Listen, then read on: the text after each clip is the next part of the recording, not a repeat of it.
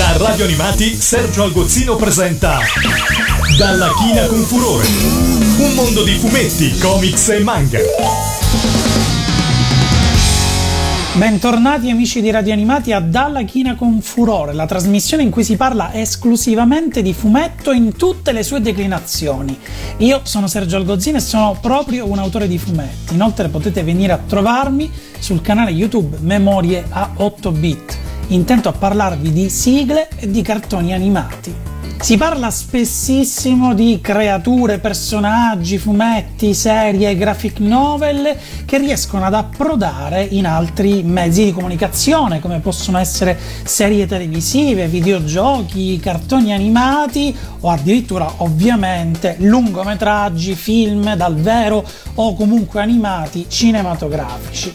Ma quante volte accade invece esattamente il contrario, cioè che ci siano dei personaggi nati altrove e che si trovino poi invece a diventare delle serie a fumetti. Eviterò di parlare di serie nate dai cartoni animati, perché è chiaro che in quel caso, essendo due mezzi di comunicazione piuttosto simili, ci sono innumerevoli esempi che possono andare dai cartoni giapponesi a quelli americani, dai Simpson, Adventure Time, insomma potremmo stare ore e ore a elencare serie a fumetti nate in questo modo, mentre invece è molto più interessante e divertente citare qualche serie che invece nasce da una serie televisiva, quindi con attori in carne e ossa, o da videogiochi addirittura. Ecco, parliamo proprio di serie televisive intanto, di quelli che un tempo erano chiamati telefilm. Proprio all'epoca, ad esempio, c'era un telefilm che andava in onda in Italia che non viene più replicato da tanto tempo, ma che molti di voi sono sicuro che si ricorderanno, ovvero Alf, di cui questa era la sigla di apertura.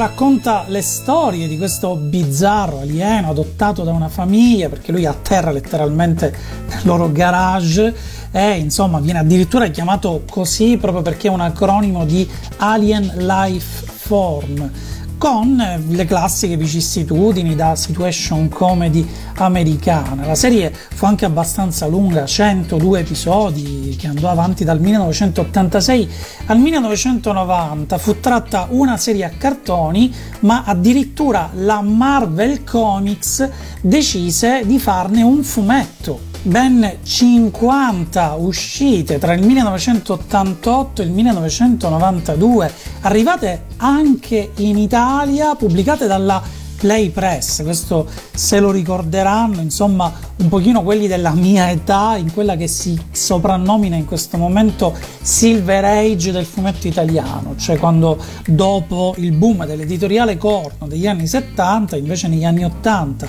ripresero ad essere pubblicati i fumetti della Marvel Comics con tantissime testate dedicate ad essa, a volte anche senza che uno se ne rendesse conto, come poteva essere una serie come Alf, che in effetti per la gente che si è trovata questo fumetto davanti tutto poteva immaginare, tranne ricondurla alla stessa casa editrice di Spider-Man o di Capitan America.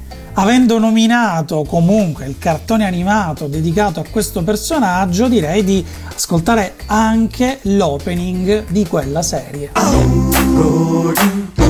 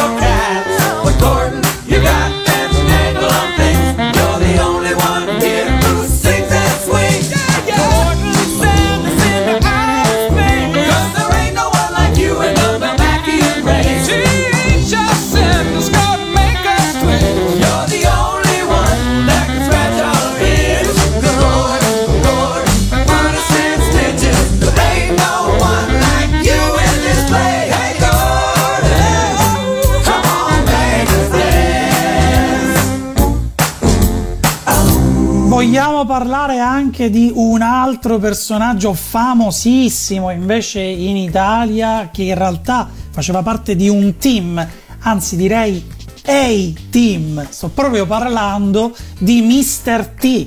La serie dell'A-Team la conosciamo tutti, ha avuto anche un lungometraggio recente che in realtà non è andato effettivamente così tanto bene, ma comunque si parla di 98 episodi storici andati in onda tra il 1983 e il 1987, in Italia replicati tantissimo e tra i vari adattamenti che si sono comunque succeduti al successo della serie, anche action figure, quindi giocattoli, c'era invece una serie a cartoni tutta dedicata proprio a Mr. T. Sappiamo bene che Mr. T interpretava nelle team un personaggio, Baracus, quindi non è a tutti gli effetti uno spin-off di quella serie, però fa molto ridere che sulla scia del successo delle team venne fuori anche una serie a cartoni che probabilmente non sarebbe mai esistita.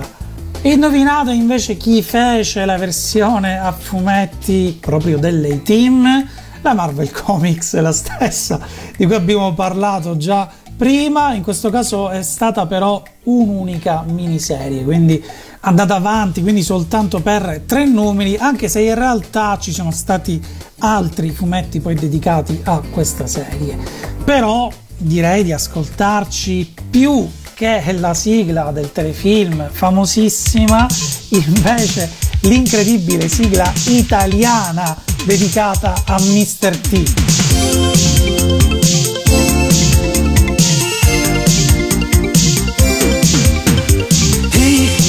Mr. T, vieni qui che ho bisogno di aiuto.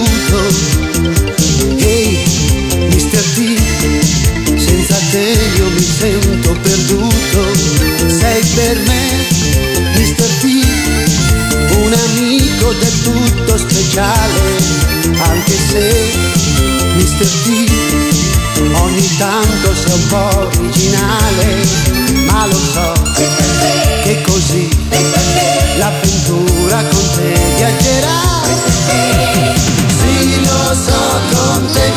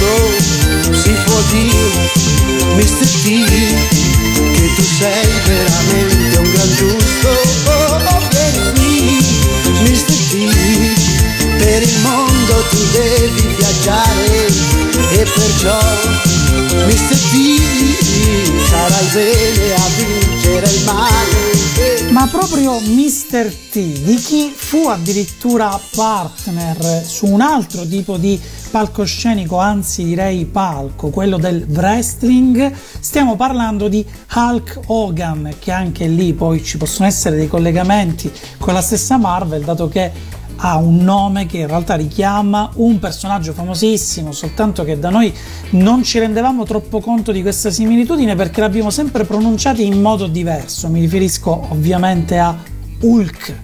Hulk è la stessa cosa, anzi lui chiese addirittura i diritti, il permesso alla Marvel per poter utilizzare quel nome. Torniamo comunque a Mr. T nel suo ingresso col mondo del wrestling, partner di Hulk Hogan e anche Hulk Hogan ebbe addirittura una serie a cartoni animati dedicata a lui. In questo caso esula dal mondo del fumetto, però non avevo assolutamente altra occasione per potervi far ascoltare la sigla di Hulk Hogan Wrestling.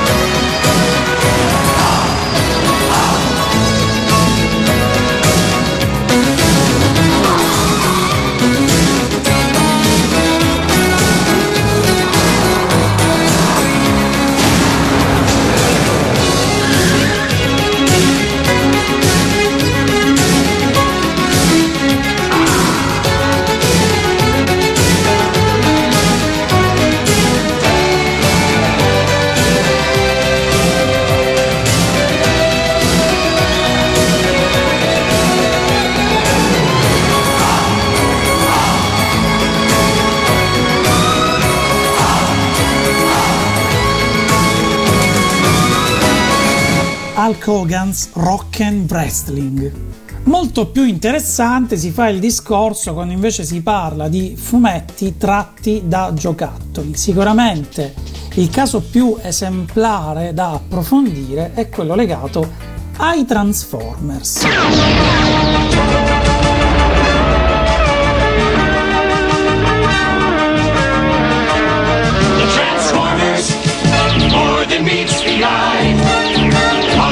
Wage their battle to destroy the evil forces of the Decepticons. The Transformers, robots in disguise. The Transformers,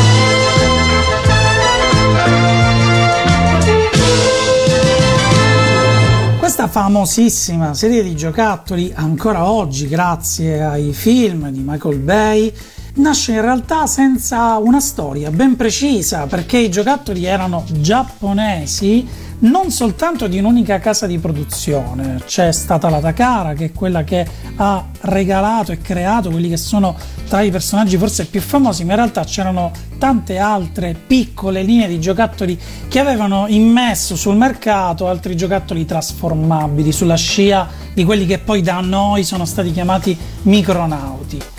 In America annusarono il fatto che potevano diventare un brand fortissimo, soltanto che non c'era alcuna storia dietro per poterli pubblicizzare, perché era così che negli States riuscivano a vendere più giocattoli, con una storia alle spalle, esattamente come fu ad esempio con i Masters of the Universe. Quindi comprarono i diritti dalla Takara, da queste altre case di produzione per riunirli sotto un unico marchio, la Hasbro, e assoldarono alcuni autori di fumetti per creare una storia, la stessa storia che poi verrà raccontata sui cartoni animati, quindi la storia viene creata per il fumetto.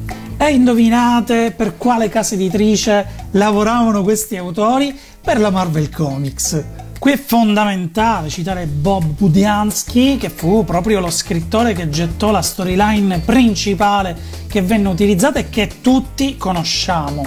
La serie della Marvel, pensate, andò avanti dal 1984 al 1991, furono tratte poi successivamente le serie animate ed entrambi i media arrivarono da noi in Italia, sempre pubblicato il fumetto dalla Play Press, anche se con molto meno successo di quelli che invece furono i cartoni animati come diffusione e repliche nel nostro paese. In realtà i Transformers a fumetti vengono pubblicati ancora oggi con altre case editrici. È interessantissimo però il caso dell'Italia, perché pensate che la Gig ebbe la stessa pensata della Hasbro prima, o almeno ufficialmente prima della Hasbro, quindi prima che il brand venisse chiamato effettivamente Transformers. Noi vendevamo già quelli che erano i micronauti e subito dopo importammo anche i diacloni che erano i primissimi robot trasformabili delle stesse linee che poi la Hasbro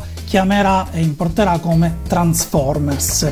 Ebbero quindi i dirigenti della GIG la stessa identica idea, cioè riuniamo tutte queste famiglie di giocattoli e diamogli un nome comune, che nel nostro caso fu Transformer, senza la N e la S finale dei Transformers, come detto, oltre le numerose serie a cartoni e di giocattoli, ci sono stati anche invece dei film di grandissimo successo. Ascoltiamoci quindi il tema del primo.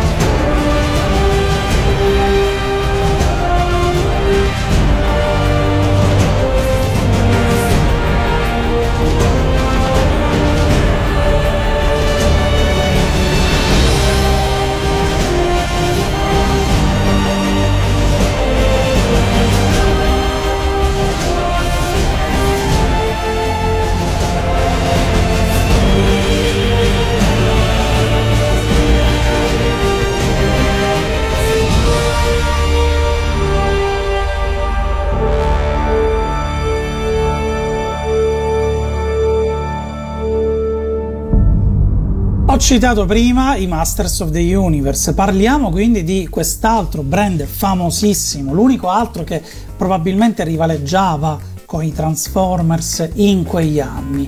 Serie di giocattoli la cui versione classica, chiamiamola così, è andata avanti dal 1981 al 1988. Anche questa ha generato non soltanto giocattoli ma tantissimi media differenti, cartoni animati anzitutto, ma poi anche un film cinematografico che non è bellissimo, ma che alla fine è anche piuttosto rilevante. Ecco, nel caso dei Masters of the Universe, i fumetti invece arrivano, pensate, fin da subito. Ebbene sì, perché allegati ai primi giocattoli di Masters of the Universe c'erano anche dei piccolissimi libretti con delle storie a fumetti. Storia a fumetti che fra l'altro è ben diversa da quella che poi noi invece conosceremo grazie al cartone animato. Ad esempio non esiste assolutamente Adam, principe di Eternia, è presente soltanto Iman, che in quel momento era ispirato a un altro personaggio classico che ben presente ai fumetti, ovvero Conan il Barbaro.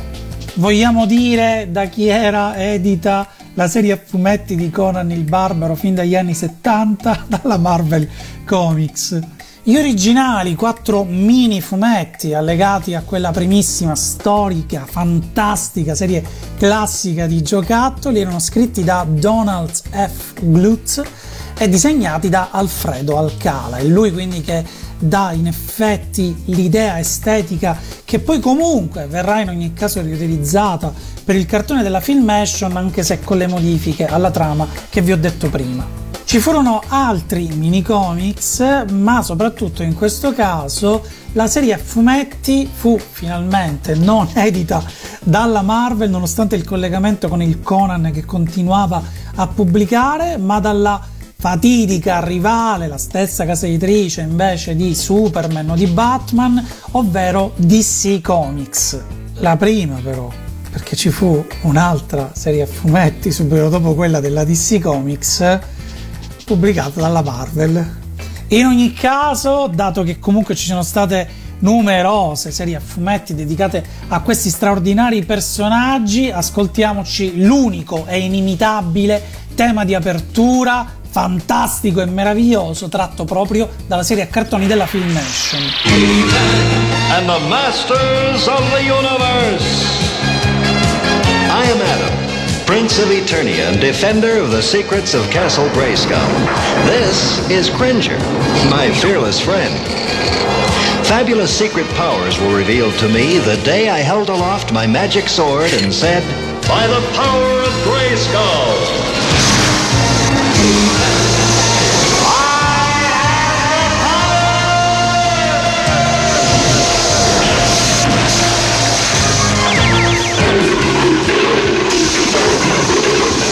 Became the mighty Battle Cat, and I became He-Man, the most powerful man in the universe. Only three others share this secret. Our friends, the Sorceress, Man-at-Arms, and Orko. Together we defend Castle Grayskull from the evil forces of Skeletor. Chiudendo però le curiosità legate a questi personaggi, non posso che citare tra le varie serie che dicevo prima uscite su questi personaggi, quella invece edita dalla Image Comics, uscita tra il 2002 e il 2005, che vedeva alle matite, ai disegni, l'italianissimo Emiliano Santalucia, insieme ad altri italianissimi come Enza Fontana o Marco Failla. Fu una serie straordinaria principalmente perché Emiliano, grandissimo appassionato di Masters, ha dedicato proprio tutta la sua vita a quello che è lo studio e il design dei giocattoli e che lo ha portato a collaborare direttamente non soltanto per questo brand ma anche per l'altro grandissimo brand a cui ho fatto riferimento prima, ovvero i Transformers. E se di opere italiane stiamo parlando, non possiamo che ascoltare quindi la sigla di E-Man, scritta e interpretata da Giorgio Vanni.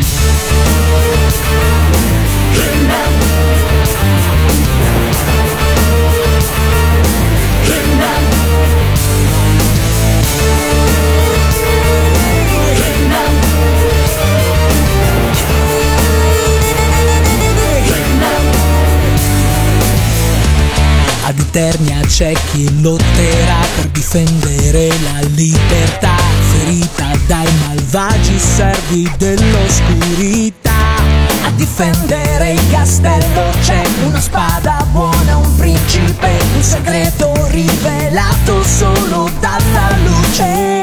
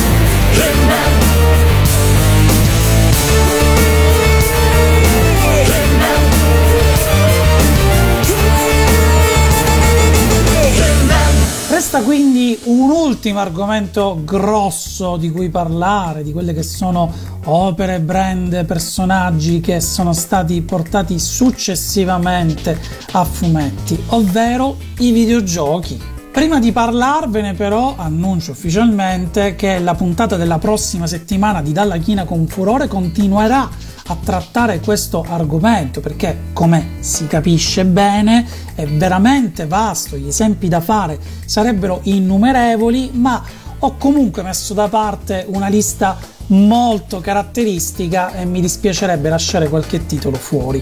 Ricordo quindi già che ci sono che è possibile recuperare tutte le puntate precedenti di questo format attraverso il podcast che trovate proprio sul sito di Radio Animati. Un videogioco che ha avuto innumerevoli versioni a fumetti, anche completamente diverse nell'atmosfera, nel character che è stato utilizzato, è sicuramente The Legend of Zelda.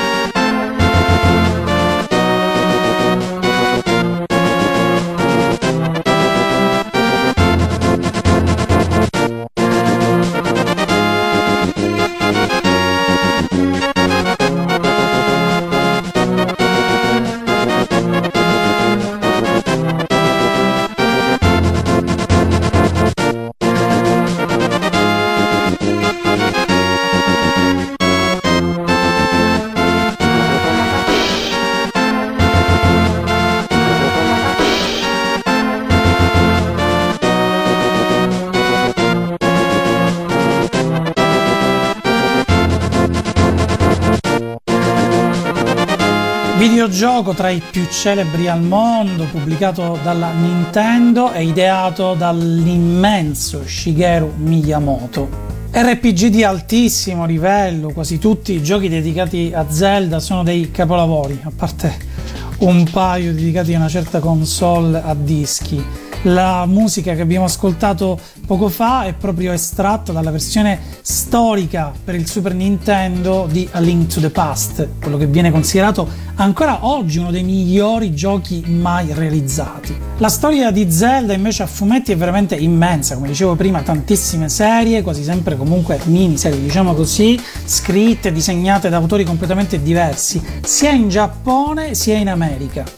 Direi di citare però su tutte la versione che troviamo ancora abbastanza facilmente in Italia, pubblicata dalla J-Pop, disegnata, scritta da Akira Imekawa e si intitola The Legend of Zelda Twilight Princess dove la storia viene vista anche con un tono piuttosto adulto, con dei disegni molto spettacolari e quello che è un character che in effetti potremmo essere abituati a vedere tranquillamente in un contesto più leggero, anche più umoristico per certi versi, qui invece viene preso totalmente e giustamente sul serio. Quando Nintendo fece uscire la Switch eh, pochi anni fa, anche se ormai in effetti potrebbero esserne passati tanti e non me ne rendo conto, uno dei giochi di punta fu Zelda Breath of the Wild e questo è il suo tema.